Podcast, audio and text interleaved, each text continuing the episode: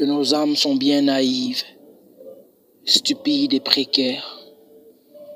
Aucune leçon tirée de ces années à patauger dans la marée boueuse de notre rébellion cosmique depuis le jardin d'Éden.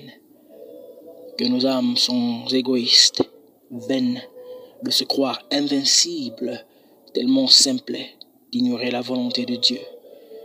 Nous y voilà, au présent, ignorant ceux-là qui font acte d'ivraie et qui est le vrai blé?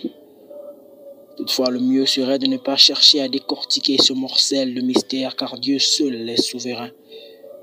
Que le Seigneur nous fasse grâce. Nous y voilà cependant au plus mal, à l'apogée de la nuit. Cette nature a-t-elle un nom?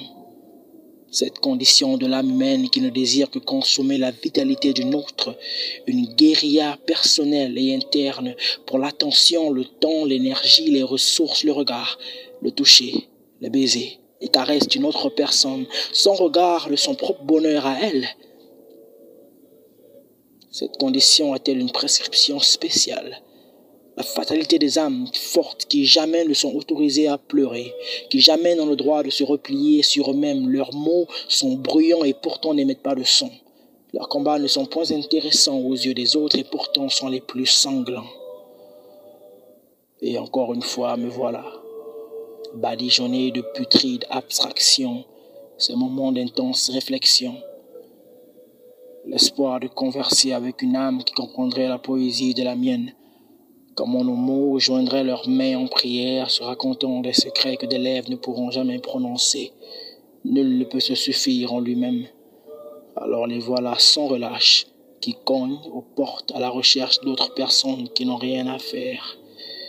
Et en vain, tous les poètes demandent à Dieu pourquoi de tous les cœurs des hommes, seuls les leurs sont capables de se plier. À quoi bon prier dans ce stade? Les cieux ne parient pas au sport. Seigneur, donne-moi la force et la détermination de terminer la tâche que tu m'as confiée. Merci de me guider. Merci pour les obstacles sur mon chemin, de me garder résolu à avancer malgré les échecs. Merci pour ta protection et pour tes signes sur le long du chemin. Merci pour tout le bien que j'ai pu déjà faire. J'espère en faire encore. Désolé pour le mal. J'espère ne plus y être esclave.